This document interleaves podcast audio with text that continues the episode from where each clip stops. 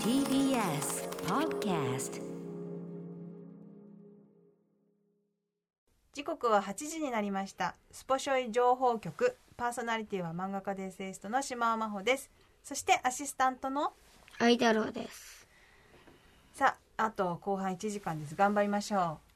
うどうですかあゆ太郎くんこれまでやってきてうん、緊張さんなしなかった。あ本当よかったじゃあこれからもよろしくお知らせの後はスポショイ情報局が気になった2021年のニュースや出来事をスポショイ情報局お抱え解説委員の TBS ラジオ崎山俊也記者と一緒に振り返ります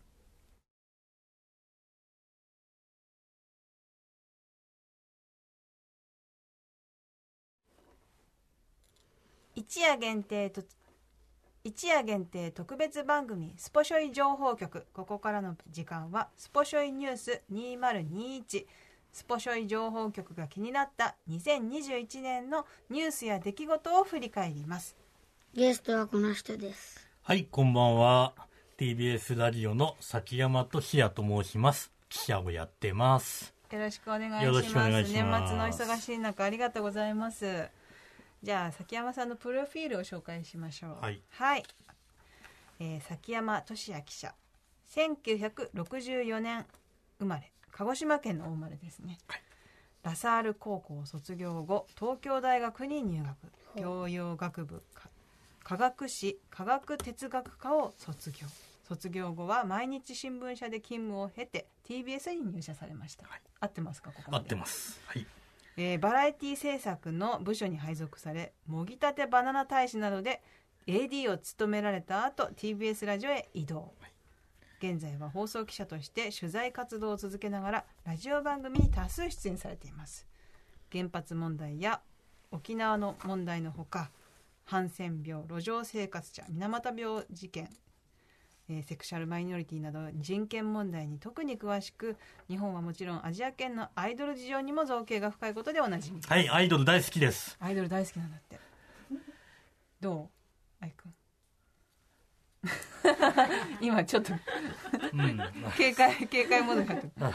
2021年よりスポショイ情報局の専属解説員に任命されましたよろしくおは願いしいま、すありがとうございます。今日は任命していただいて。アイドル大好きなんだ。そうアそイうドル大好きなのアイドル大好きなの。女性アイドル BTS とか、 BTS とかではないんだな。どういう感じそうね、最近で言うと、知らないかもしれないけれども、そうですね、昔は、困ったな。今のアイドル、TWICE、さっきの大好き。ああの韓国のきなんだ K-POP アイドルも好きですよ。うん、あと香港とか台湾とか外国のアイドルも大好き。あ、俺のお姉ちゃんもね、あの、ブラックピンクとか、トワイスとか、う好んき。あ、そういえばうちの姪っ子があの AKB にいた宮脇さくらさんと同じ中学校だったと言って自慢をしていまして。喋ったことあるのって聞いたら、いや、同じ学年だっただけっていうので、つまり他人ですねって、悲しそうに言ってました。それでは早速私たち、えースポショイ情報局が気になった2021年のニュースを専属解説委員崎山記者と一緒に振り返っていきましょう愛くんもよろしくお願いしますねどんな一年だった今年そういえば愛くんはえー、なんかしたことうんなんかさあ結構いい年だったなとかまあスケボー始めたから新しいこと始めたよね始めたねけど、うん、今年か。あとなんかこういい年だったなとかちょっと頑張った年だったなとかありますか感え想としてーは、っとね、手術した時、あそうなのなんあらか過剰死があって、過剰死は、うーんあそうじゃあ入院かなんかしたのうん、い一日だけ。あ、一日じゃない。えーっと、日帰り。あ日帰りなんだでも大変だったねうん、痛かった痛かったかひどかった。うーいや、けど麻酔が効いたんだけど、ん麻酔その、その後う、んうん泣くほど痛かった。ああそうかそれは大変でしたねまあそんないろんなことがあった1年ですけどじゃあこ2021年出来事ちょっと振り返ってみましょうかまず1月に、えー1都3県に緊急事態宣言ですね新型コロナで阪神大震災26年っていうのもありますしトランプ支持者が、えー議会に乱入したなんていうでバイデン大統領が就任なんていうのが1月です2月は医療者ワクチン接種あワクチン接種2月に始まったのかそうですね今ね3回目のねあのもう医療者が、ねあ検の討され始てまっまてすまけすどからねあーあオミクロンが始まったからね日本でもそうそうオミクロンも始まったねね入ってきてるねあ少しずつね結構やっぱニュース詳しいですね愛くんしゅ菅首相の長男がせの接待問題なんかもありましたそれ2月か今年なんだねあのちょっと、なんかこうやこういなんていうんだろう悪そうな写真悪そうっていう かいやね悪そうな写真を選んでしまうのが 我々のついうっかりやってしまいがちなことです崎山さんももし写真を選ぶ人だったらはいやっぱりそういうの選びますか昔はデスクにね新聞記者だったのね昔あの女性だったうら、ん、なるべく可愛い写真を選びなさいとうん、あのそれは犯罪者であっても あるいはその何かいいことをした人でもうんとにかくいい表情の写真を選びなさいと言われました、はい、へえそれは印象印象というか、まあ、写真として目を引くものを選べとないるうほこどとだったと思いまあーすそれはなるほどそれはでもあんまり今も変わらないかもしれないそうですねだから写真もあの新聞の中の大事な今だとインターネットで新聞記事を読むと思うけど写真も大事だっていうのはそれで読んでもらいたいっていうのがあるんでしょうねうーん3月は、えー東日本大震災10年というのもありましたし、えー東京五輪の式典責任者が辞任という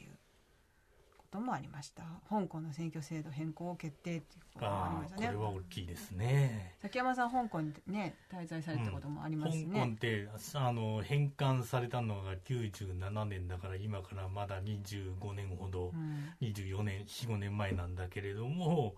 その時は50年先まで香港は今のままで変わらないよと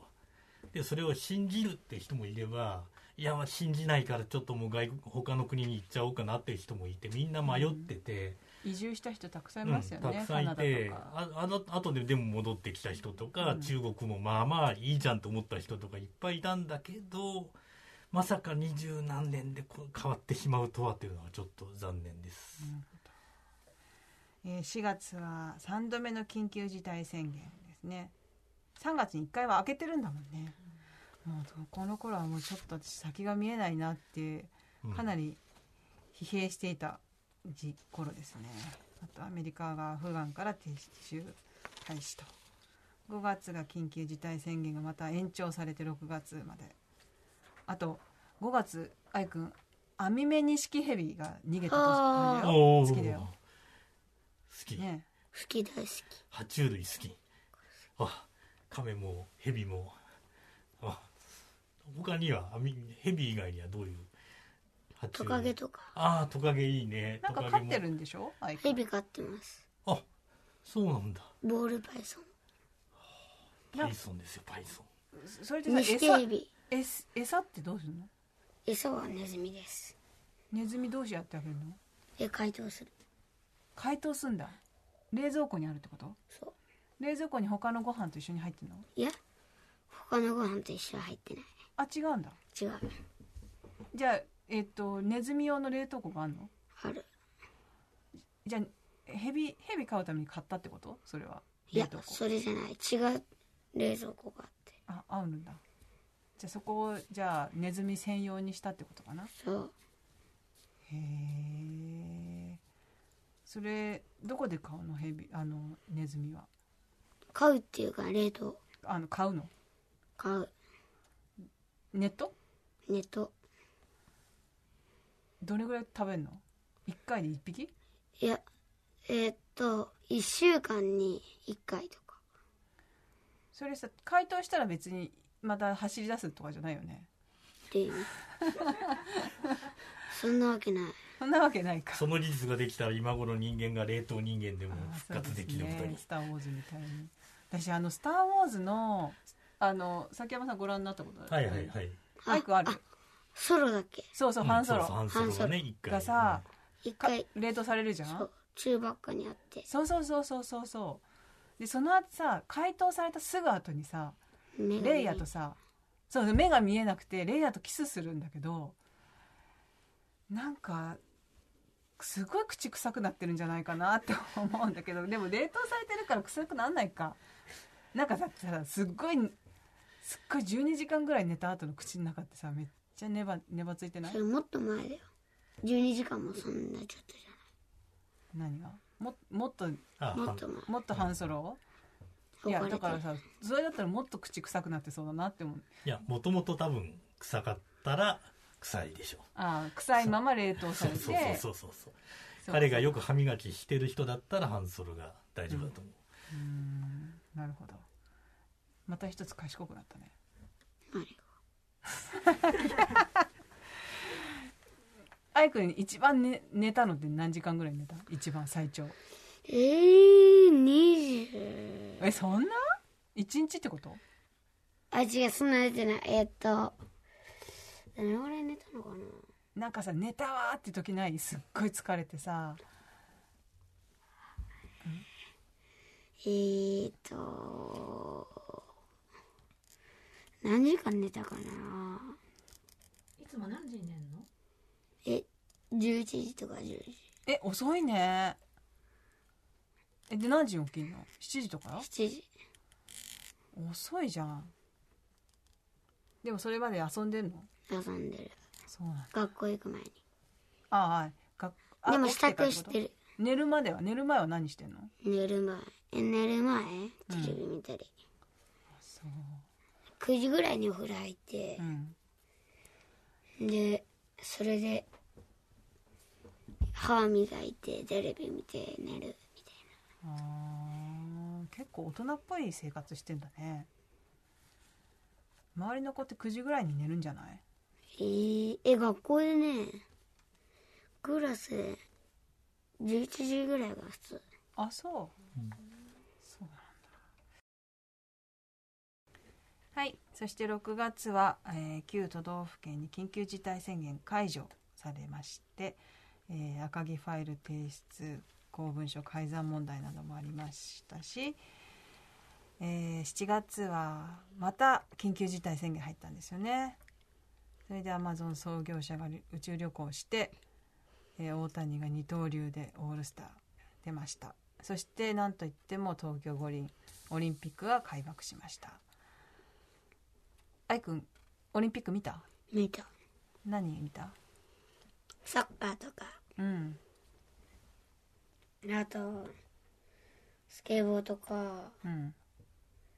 あと、確か、なんだっけ。あ、バレーボールの見た。うーん面白かった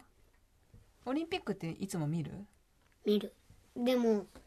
うん、でも見て、うんいつもは見てなかった。最近。2021になってからやっと見るようになった。あそうおなるほど盛り上がりましたかオリンピック応援したした。そして8月は、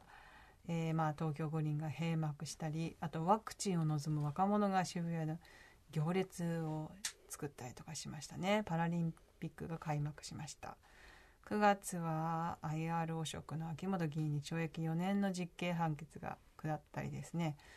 同時テロから20年アメリカですねこれは、えー緊急事態宣言、えー重点措置を全面解除ああごめん間違えたこれあこっちも書いてあるはい10月は、えー緊急事態重点措置を全面解除もうここからこれぐらいからだよねちょっと減り始めて徐々にっていう感じですけどあとなんつっても岸田内閣が発足しましたね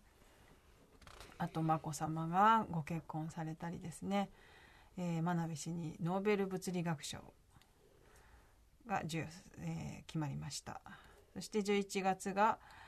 将棋の藤井聡太がね最年少四冠を達成したり待ってますねオミクロン株来ました11月来ましたねそして立憲民主党が2新代表が、えー泉さん選ばれましたヤクルトが20年ぶり日本一これもう結構ね最近だなって感じですね新庄が監督になったりそして12月が今年の漢字が今年の漢字なんだか知ってますかうん愛くん毎年漢字がさ12月に決まるの知ってるなんか京都のお寺でさバーンって書くやつ知ってる今年の漢字はつって知らない流行語大賞っていうのは知ってる知らない、はあ、流行語大賞っていうの決まってんね毎回こう今年流行した言葉うとかんあんま興味ないか、うん今年流行った言葉とかってなんかうん若者が言うやつ何それなとかあーあーそれないいねエルフ荒川とか言ってるよねえー今年の漢字は金ですでアメリカが北京オリンピックの外交ボイコットを表明しましたアメリカ合衆国ケンタッキー州などで、えー、竜巻が発生しました、ああ大勢の人が死んだやつか竜巻、うんそうです竜巻ってね予測が難しいんだよねできるかどうかっていうのがすごく日本でもたまになんかはいたねまにあって、僕も何度か現場には行ったことあるけど、本当にその竜巻の通ったとこだけがうん壊れて、ちょっと数十メートル離れると何もないというのが竜巻って不思議な現象だなといつも思います、子供の頃やっぱオズの魔法使いとかあ読んあで家が運ばれていくそわけうですからねそうで別のとこにこう家が着地してそこでまた暮らしが始まるみたいななんかそういう想像をしてましたけどね日本にもいつかこんな竜巻が来るのかなみたいなそうですねだからよくねあの気候変動とか言って今年のノーベル賞真鍋さんが、はい、まあそうなんですけれども天気予報うん、昔は全然当たらなかった私が子供の頃は台風が来る来ると言いながら なかなか来なかったり、うんあの図は書いてあるんだけどその通りに全然来なかったんですようーんで今はかなりじゃあかなり昔よりははるかに当たるようにだって今こうねスマホでそうそうそうあの雨雲雨雲レーダーとか見たりする、ね、そうでしょ、だけど竜巻が難しいのは雨雲レーダー見てもちょっと雲から外れると降らなかったりするじゃないですか、うん竜巻ってそれぐらいの小さなある意味 うん全体の雲からすればちっちゃな現象だからすごく予測が難しいんですよ、うーんうんだって愛くん竜巻って難しいのいつできていつなくなるか天気予報見る明日天気になるとか、たまにテレビで、うんあのかかってたりパパが見てたりするときはうん、見る、当たってると思ううん、思う思う思う思うやっぱり信じるんだじゃあ次の日が遠足だったりとかさ雨降ってほしくない時は見たりしないうん見るてるてる坊主って作る作んない作ったことある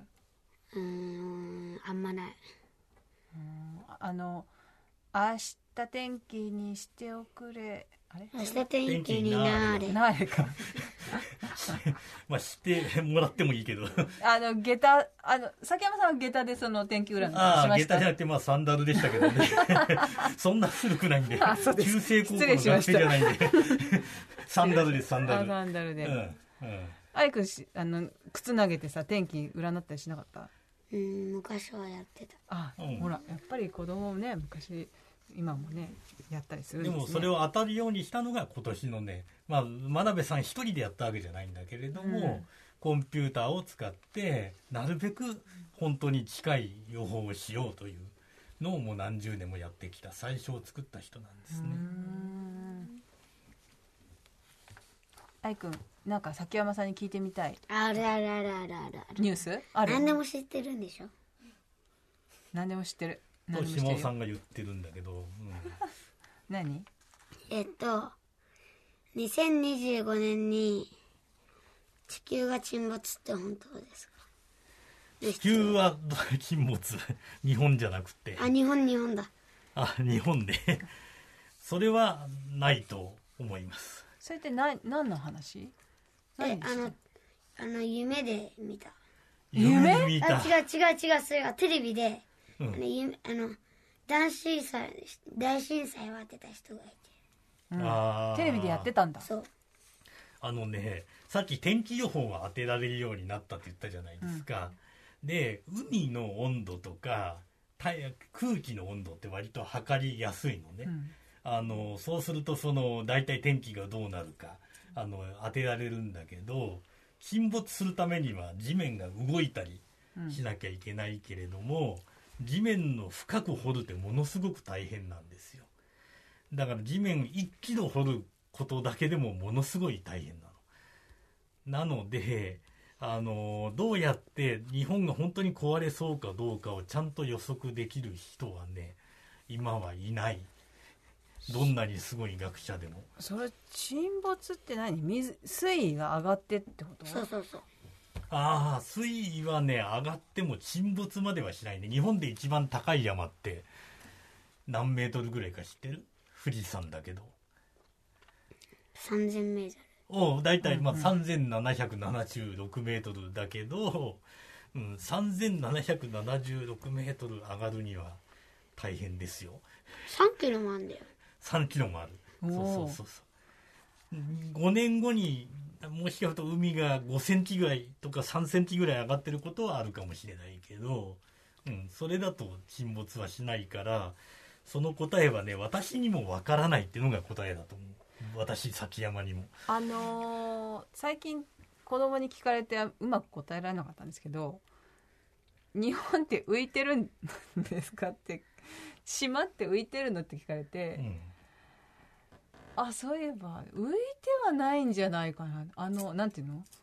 立体に日本の形に下にズドーンって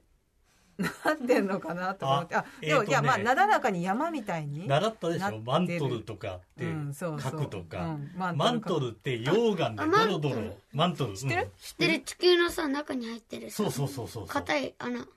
石みたいなやつでしょ、うんそうなんだけどね緑色とかのマントルっ緑て色あなののマントルって緑色なのいや緑色はそれは多分教科書にそう書いてあったんじゃないかと思うんだけ どマントルっていやでも溶岩になって出てくる時ドロドロしてるじゃないですか、うんマントルって常に動いているんですよあつまり液体みたいなちょうど液体と固体の固い石とかの水と石の中間みたいなものなんですよドロドロした熱いんでしょ熱いし熱いってことはドロドロするんですよわかるわかるうん熱いからねドロあつあの水と石の中間みたいななんだろうあのスライムみたいな熱いスライムだって熱いスライムでそれに日本列島は浮いていると言ってもおかしくはない石とか硬いじゃないで日本の山って硬い石そでれでにきて浮いるてるうんまマントルという液体の上上にに浮いてる浮いているあーだから日本列島で少しずつハワイと離れてるんですよ毎日はーあほんそのれは何聞セいンたチことあかるずつ、でも毎日ほんの何センあチそうだ離れてるんだよねうん、そう離れてる少しずつ離れていくのあはそうだったでもじゃあどっかとは近づいてるってことあもちろんあの全あの近づいてるというよりもヒマラヤみたいな山をあれがしわしわに押し上げてなぶつかり合ってしわしわにうんしわしわに山ってしわしわになってるじゃないですなかあうん山うん口しわしわだよねそうあれは、ま、周りから押されてしわしわになってしわしわになってしまってるところが高い山のあるところ、ああうん、つるつるの山ってないのかこうやったらツルツルの山はねなかなかないでしょうツルツルに世界でツルツルのところは世界でもう何億年も前からあまり変わらないとこですだからシベリアの平原とか確かに狭はくなったらシワ出る、な今手を手でしわを作ってそう手でシワを作ってそうだからあー周りから押されたらシワシワになってそこがヒマラヤ山脈とか高い山になるじゃあ押されまくって超高くなってるってことそうですだから細くなっていくゆっくりつれ高くなってうんじゃあヒマラヤって高くなってるのちょっとずつはい、だけれども一方で雨が降ったりするあーから削れててそれは削れてる部分もあるんだけれでども土で削れてるうんヒマラヤはねインドと中国とかがぶつかってできてるんですインドって昔は一つの島だったんですよインドわかるかなわかる。うんインドネシアとか、うインド。ん、インドの部分だけ一つの島だったんだけどそれがアジアにぶつかってでヒマラヤができイたンドネシアなまた別だからねうんうん。インドねインドインド料理をたまに食べる。食べるじゃん、うん何が好きなのインド料理ってカレーとかあるっけそうカレータンドリーチキンとかチャイとかさああ、チャイ好ケバブはドネルケバブとか好きじゃないき。ケバブケバブ知らないか、あ、最近聞いたことはある。うん、ちょっと増えてるからね最近ケバブってどこの料理なんですかケバブは中東からインドにかけて全般ありますどこでもあります、でっかい肉をさ削ってねうん、なるほどいや2025年の切る、切るやつ。切るやつああ、あめっれ、ちゃいい匂いがするやつあれかー。あれ共同駅にもあったわ。あちょうどあの近くにも。共同あにるああるっるて最近お祭りとかにも出てるよねあのでっかい肉でね、あ、あるあるある。そうそうで、外国人が切ってるんだ、見るそうそうわそう切ってパンに挟んだりいろんな方法で食べるそう最近どこでも食べられるからもう嬉しくて嬉しくあてケバブ好きなんでケすバブか好きなんです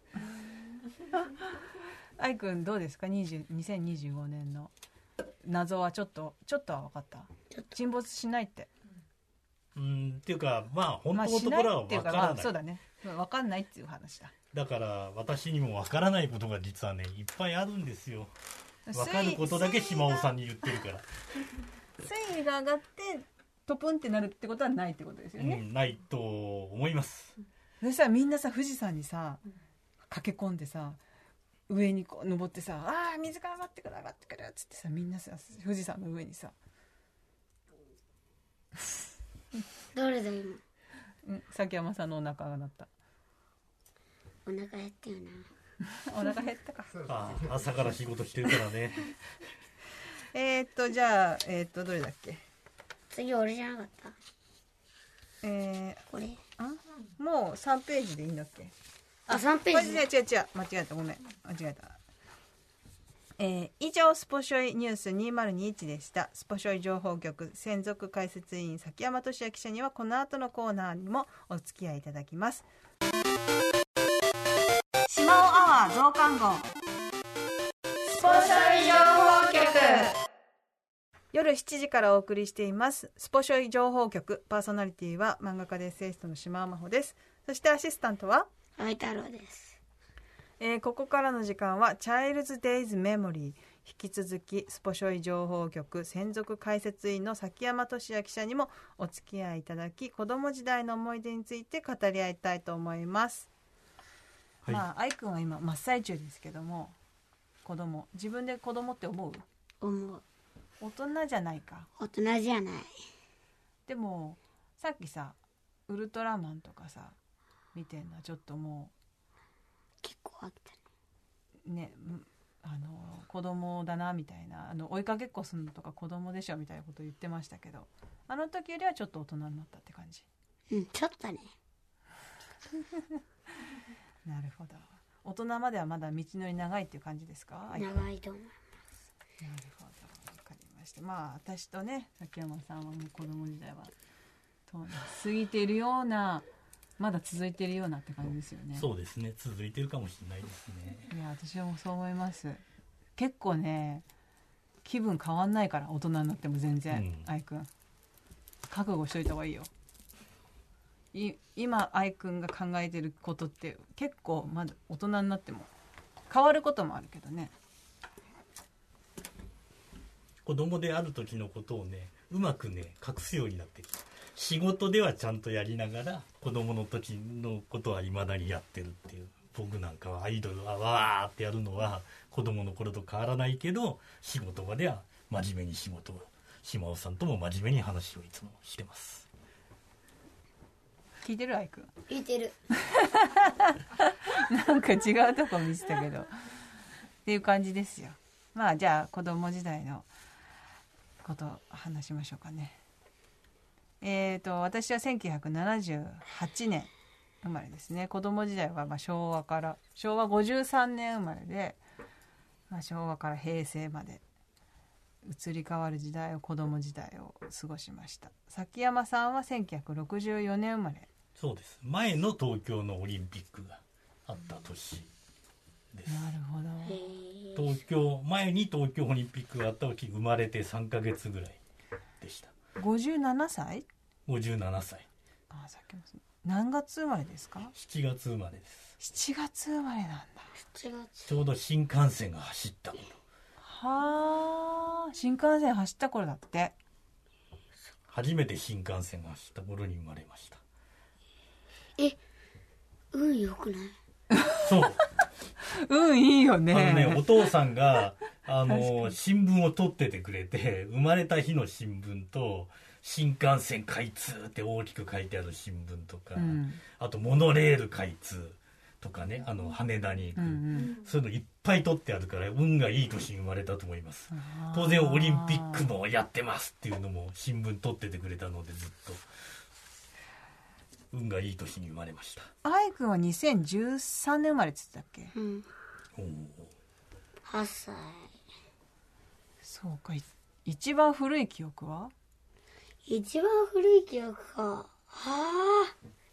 ああるなあるあるあるあるえ何っ歳とぐらまだいだ確かあれはね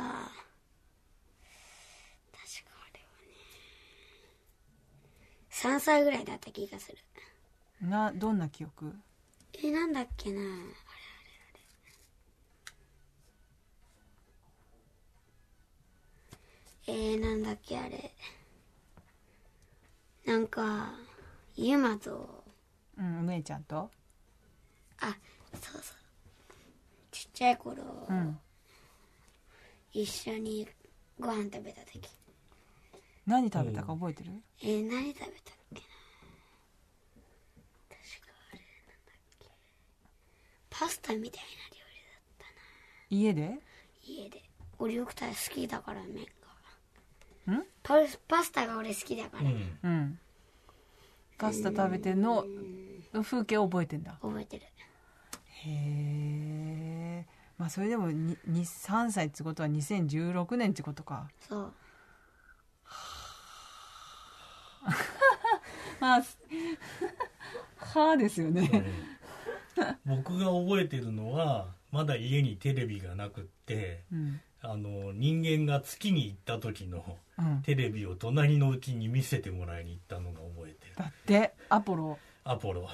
ああ初めて月に行った人そう初めて月に行った時の家にテレビがなかったのね当時はみんなの家にテレビなかったからテレビのあるうちの子供が人気者でみんなその家に行って見せて見せてって言ってテレビを見に行ったのを覚えてる、うん、だそうってアポロアポロチョコレートっていうねアポロの宇宙船の形をしたチョコレートもあそれは昭和の すごく懐かしい話になってしまなったるほどなんだそれあの着陸する宇宙船のね形をしたチョコレートが売ってたのだって流行ったのアポロがで両手けねど初めて月に行った人なら知ってるうん知ってる名前はえー、っとなんだっけ「あ」あで始まる人とね「お」で始まる人なんだなあれ待ってあ 私もわかんないかも、うんあれガガーリンは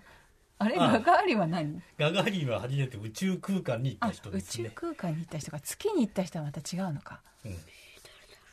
アームストロングっていう人とオルドリンっていう人ですね知らねえわガガーリンは知らなもう知らなかった知らないガガーリンはもう今はないソ連っていう国の人だったんだよねそれでも地球は青かったあそう丸かったあれ青かった丸かったどっちですかうーんと 多分ガガーリンはそういうふうなのは見えてなかったと思うからああそうだったわだってガガーリンの飛んだ高さは気球全体を見渡せるほど高くないからああそうかなんかいろいろダメだなもう一個聞きたいことあった何18言っていいようんえー、っと太陽が少しずつ大きくなってるんだって本当本当ですそれは本当ですこれはもう絶対本当ですやばくないやばいよだって4億年後にはね地球バラバラになっちゃよく知ってるねそうなんですよあのこれはかなり研究されて太陽と似たような星が宇宙にはたくさんあってで時々どんどんどんどん大きくなっていって最後に爆発してしまう星とかがたまに出る、うん、突然宇宙の中で輝き出す星とかがでそれは研究されていて太陽もどんどんどんどん今言ったように数億年後には地球のあたりまで大きくなってしまう。どんどんそれは温暖化には関係ない、全く関係ない太陽そのものの持ってるエネルギーで、でもさこう大きくなってくるってことうはん近づいてきてるというか、うん距離が縮まってもいるってことですよねそうそうそうそうでもそれは別に温暖化には関係ない温暖化には関係ない、うんうーんえ大きくなってんだってえ今は今パンパンなわけじゃないですかまだ、まだまだのちっ伸びちゃしいろが方あるのですけど元から太陽よりあでも元から地球より大きいのは本う当、ん、そうでどんどんどんどん大きく、なって太陽の中でいろいろ核融合反応が起きているからそうそれでどんどんどんどんエネルギそうそうエネルギーを出し出しながら大きくなってるのそどこで知ったのーそがのえ通りー、パパが教えてくれた本でへう、うん、でもそれは大事なことだ、うん、太陽がどんどんでも太陽がないとないあるから地球は一応こうやって人間が住めそるんだよ、う、まあね寒いだって太陽がなかったら寒すぎて人間死んじゃうそうえそうそううんだから人間って寒すぎても困るし 温暖化でも困るというややこしいですよね生物が生きていけるためにはうーんじゃじゃあさ何億年か後にはさうんすっごく地球って熱くなっちゃってるってこと、うんそういうことそうじゃあもう生きていけないそう温度になっちゃうのそんなめっちゃ高い温うんでもさちょうどいい南国みたいになってる時もあるってことでしょちょうどいい時もあるってことですよねあちょうどいい時もあるかもしれないそれさ最高じゃない、すもうさ度全けどそれほ寒くないど地球があの滅びるのが早くなってるってことにもなるあーそれはもう今から別に気をつけなくてもいいのもうその未来人に託すってことですかそのその時のこもとう未来は人に託すしかないですねそもそも何億円もの先の人と僕たちが今話してる言葉が同じだという保証もないから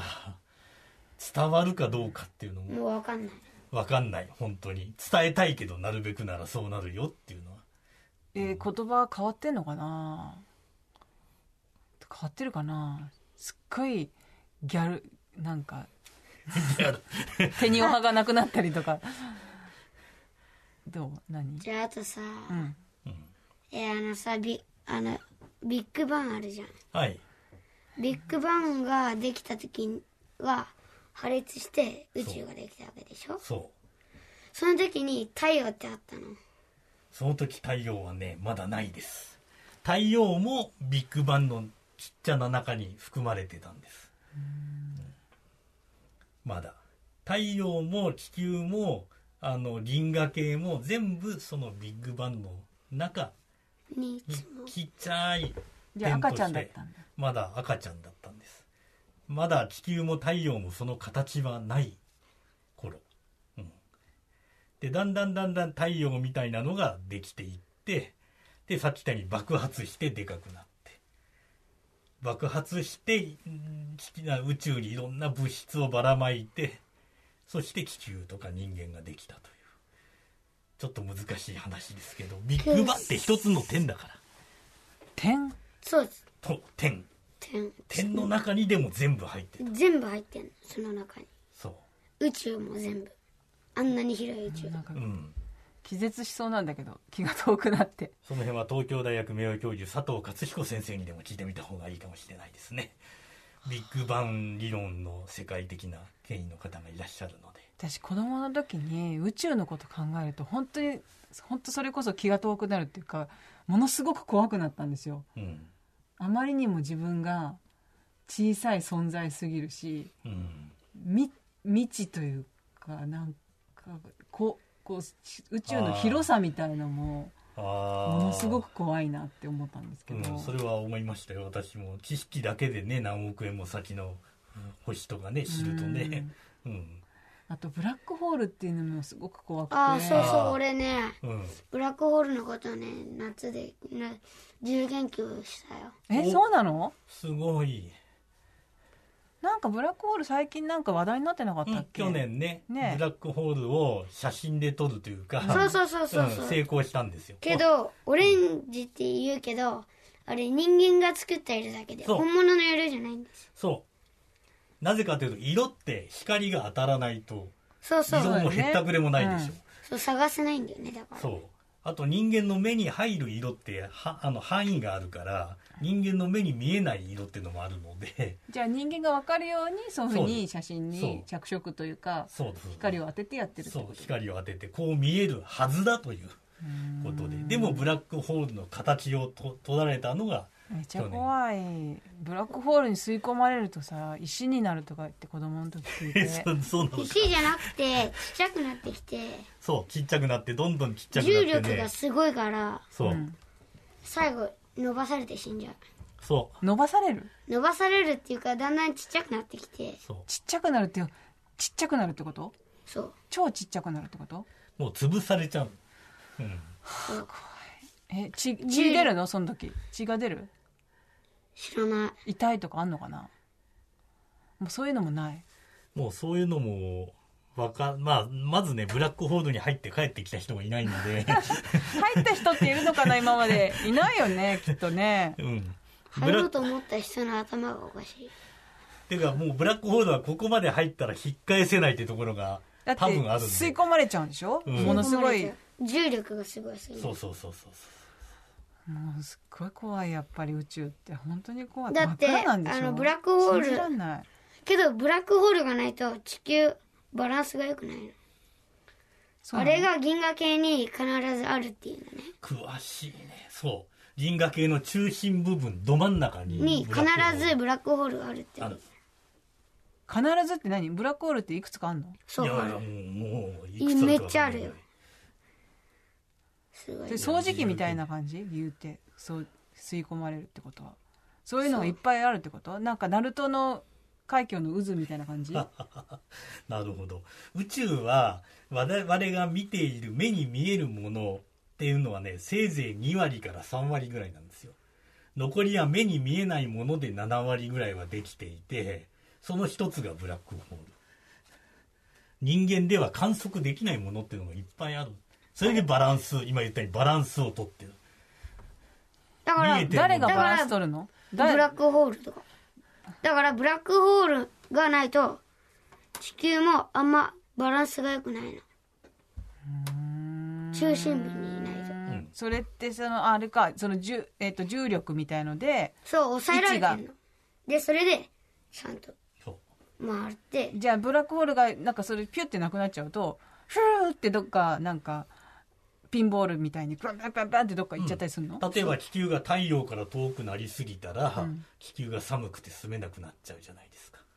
らちょうど良いところにたまたま気球がちゃんとあることができ続けてるのは銀河系全体のバランスが取れてるからいろんな磁石がこう見合ってるみたいな感じそうそうそう引きつけ合っあたありそうそうそうそくうっそうつかないようになったりっていうので、うん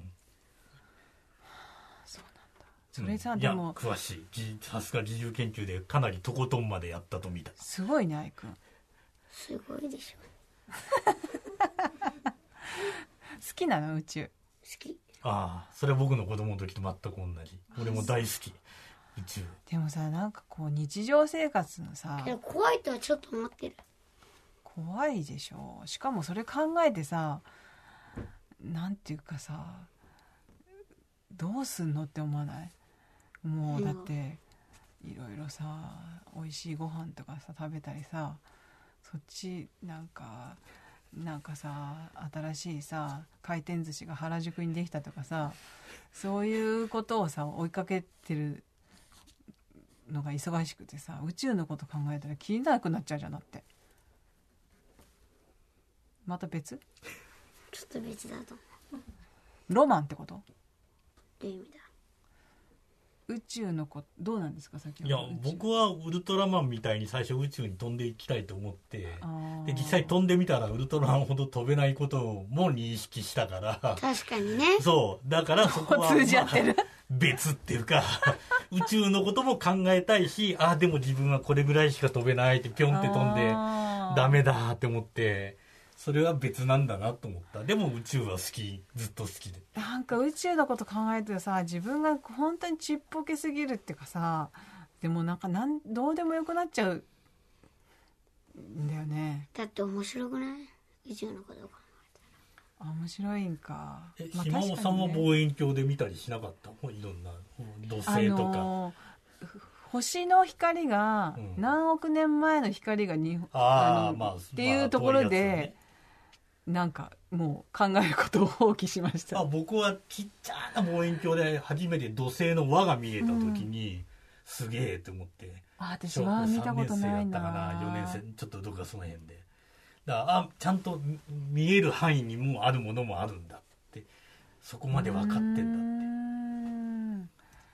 アイくんは望遠鏡とかで見たことあるこうないないないそれはないのかまだえそれうかでもやってみ考えるのが好きなんだねやってみたいとう思わないの思う思ううーん天の川とかねそういうのはなんかすごいメルヘンチックだなとちはか、天の川が上がるのもブラックホールなんですよそうそうそうやだそう超怖いんだけど天の川にブラックホールやだブラックホールそでもバランス取ってくれてんだもんねそうだからブラックホールがないと地球もできてなかった可能性そうある宇宙論になりましたねうん宇宙論にしましょうか これそれだったらインドの昔のあの考えみたいに下は蛇や亀があってその上に山が乗ってるとかいう方がうん、普通の人って感じがするかうら、ん、でも今はもうもう宇宙論も僕の子供の頃よりももっと進んでるからこれぐらいのことを自由研究でやっちゃえるんだってすごいと思った、うんその自由研究はどういうあの何で調べたりするのえっと一回あの本で調べてうんでその後聞きに行ったのおう誰にえっとその初めてきょ超巨大ブラックホールを見つけたところ宇宙電波帳のところに、えっと見に行ったのうーん見学に行けるの見学に行った国立天文台かあな、そうそうそうそうそこそこそこうん、そこに見に行ったへえ野辺山のすごいね野辺山あそこは 星が大好きな人が行くとこですあそうですかあの日本の JR で一番高いところを走っているところは野辺山、あの鉄道がその近くに要するに高いところほど空気が澄んでて綺麗だから、うん観測するための施設があうるーんです、んじゃあ野辺山行って自由研究調べたんだ人ああそれはすごい素晴らしいですねでホワイトホールもあるんでしょ、うんワームホールもえそうワワームフォールはねまだ本当にあるかどうかねまだ分かってないホワイトホールって何え逆に跳ね返しちゃうそうそうそう跳ね返すってことは掃除機の排気口っていうか そうそう出口みたいな感じそうそうそうそうでワームホールはその先に繋がってるんじゃないかと思われるものあでのワームホールは、あの入っちゃったら、あの知らないところに行っちゃってんのそうそうそうし知らないでうんめワーっプちすゃるって遠いこところに行っちゃってんあのの車椅子の天文あの物理学者ホーキング博士っていたでしょ、はいはい彼なんかの理論あうんワームホールってワームホールはでも聞いたことあるな、なの、うん、ただそれはけどうん、あどうぞ、ブラックホールは、アインシュタインの相対性理う論、ん、そうアインシュタインが一般相対性理論で予言してて、うんアインシュタインの時はなかなかそれを見ることはできなかったけどもうアインシュタインも亡くなってもう70年ぐらいになるかな670年になってから本当にあるとでも考えたアインシュタインもすごいけどねそういうものがあるとすごいねちょっと違う話に行っちゃうからいいよ愛くんがしたい話でさうんすわ確かに僕と愛くんがね一致して島尾さんがちょっと置いてきぼりな感もいやいやそうでもないも面白いです話としてだって興味はあったの興味はあるけど、うんこうなんていうのかな怖いなっていう興味かな宇宙ってとにかくもうんそうかな、ううん怖いとはあんま思わないんだでも思う気持ちも分かるとは言ってたよよねわかさっきるねちょっとわかるなんか放り出されたらどうしようとかさいやそんな気持ちはない よそんなのはないよあそ行ってみたくないのうんあるあるあるう前澤さんみたいにさ行ってみたいんじゃない行ってみたい宇宙でもそしたら放り出されるかもしれないよじゃあ俺一生宇宙の世界でいないといけないのそでも宇宙でも育つ植物とか育つ昆虫とかあるから食べ物もううーん大丈夫ですよ今でも研究が進んでるからなんかね水が大量にうん、うん少なくなっていってる、あ少なくなっちゃうったん、ね水少なくなってきてるどこの火星うんず違う地球のあ地球のそうなんです かそう水の量ね、んそう水の量が水全体少なのくなってきてるうんただ水って H2O だから、うん H とか O の量が減ってるわけではなくて水という形で結びついているものが少ないという水蒸気も水だから一応そうですねそれも合わせると全体としてはっていう雲とかうん、雲とかも水だから実際には、うんうん人間の体の中にあるのも水だけど血液とか大部分水だから実際ねその辺の量は変わらないけど地球全体はそれって干上がっちゃうっていうことではないのうん、それは相当時間かかると思うので、その、ごくわずか目に見えないぐらいな、アイくんなん何でも知ってんね ゲップうんん多分知ってるかもし今も研究中なんだ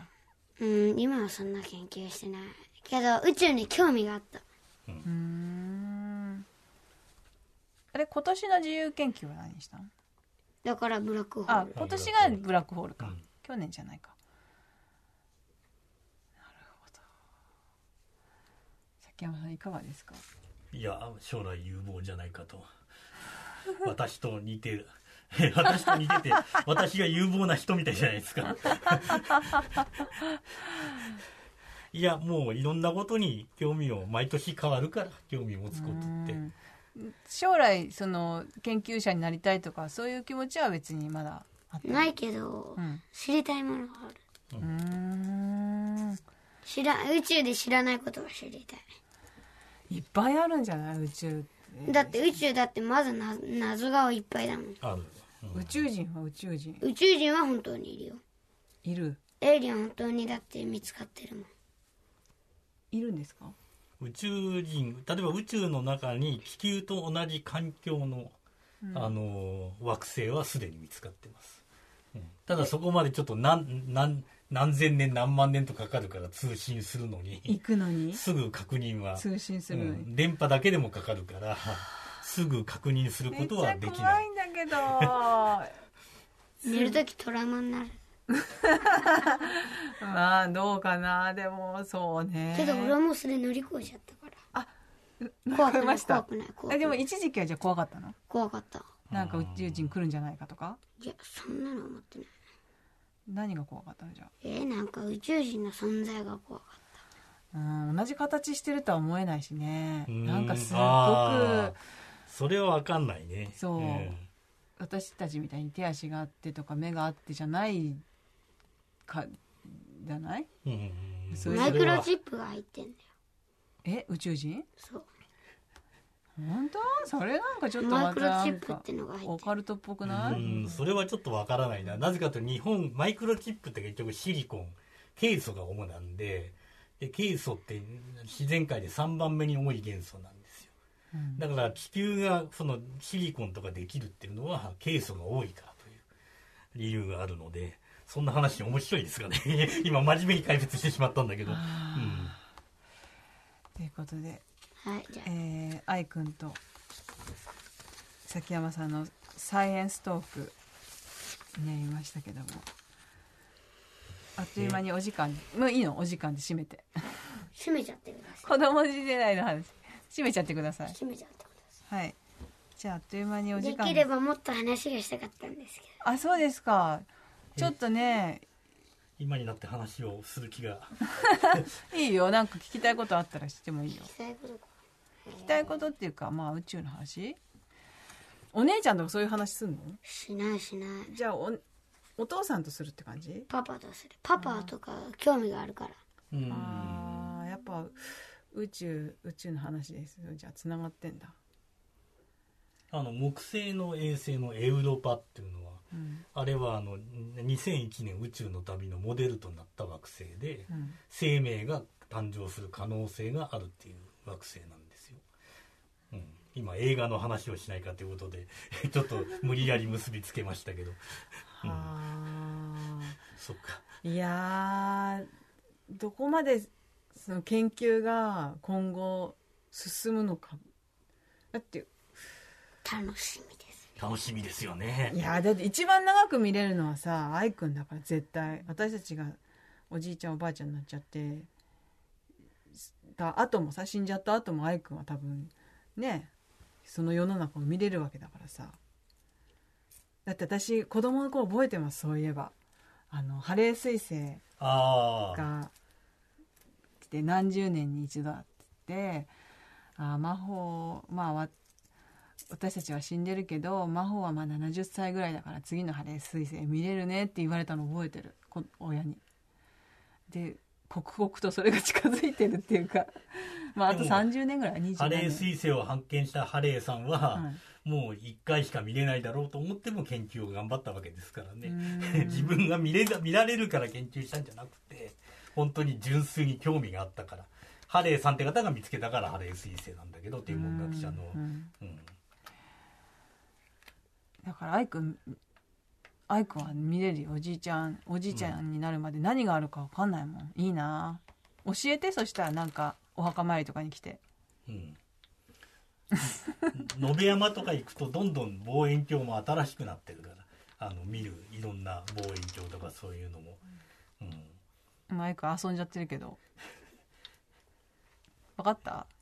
お墓参り来てよ、私と崎山さんの 教えてよどうなったか、分かったうん、宇宙行けるよ旅行行けるよとかさどうなってると思う未来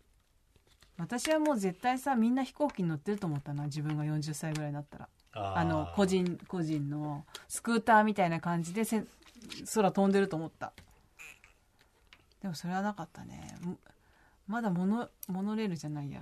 あれもできてないと思わなかったもんあの名古屋に名古屋にそのリニアモーターカーリリニニアアモモーータターーカーカーねすみませんリニアモーターカー磁と石かでさ言うてんだよそうそうそう電磁石で浮いてる、ね、あれとかもうとっくに走ってると思ったな40歳になったら意外とまだまだ楽しみがあるってことですよそれは。そうですね必ずこうなると思ってるんじゃなくてこれからアイくんなんかはいっぱいあの知ったり驚いたり びっくりしたりすることがあるから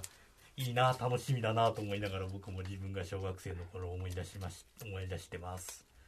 アイクはちょっと今ね、うんゼリーをチューチュー吸ってますけど ありがとうございますじゃあこんな感じであっという間にお時間でしたけども最後に崎山さん2022年はどんな年にしたいですかそうですね2022年まああの鹿児島に、はいあの出身地のちょこちょこ帰りたいなと思ってます、はいあのあんまり最近そういえば今日子供の話をして初めてああ子供の頃あの山はとかいっぱいあの登ったりいろいろしてたのが海とか遊びに行ってたのが最近全然行ってないから、もうそのあのそれをもう一回どう変わったかうん子供の頃に比べてさっきあのくるみんな飛行機に乗ってるんじゃないかって言ってたけど、うん意外と変わらないものと変わるものがあるのかなと思ってそれが故郷を見てみたいちゃんと好きなおせちのおかずは何でしょうこれがね焼き豚ですかね焼き豚です焼き豚あるっけおせちすいません鹿児島な んでなるほど豚しかないはい豚の皮が好き豚の皮が好きこうカリカリのそうブラってめくる皮皮と皮にくっついてる部分の肉がうまいですよねそうそうそうそうそうそ気が合うそねれが美う 味し気いが合うんですよもう絶対にえー以上「チャイルズ・デイズ・メモリー」改め、えー、愛くんと崎山さんのサイエンストークゲストは TBS ラジオ崎山俊也記者でしたありがとうはごいざあいりまがとうしございたまし。た After Six Junction.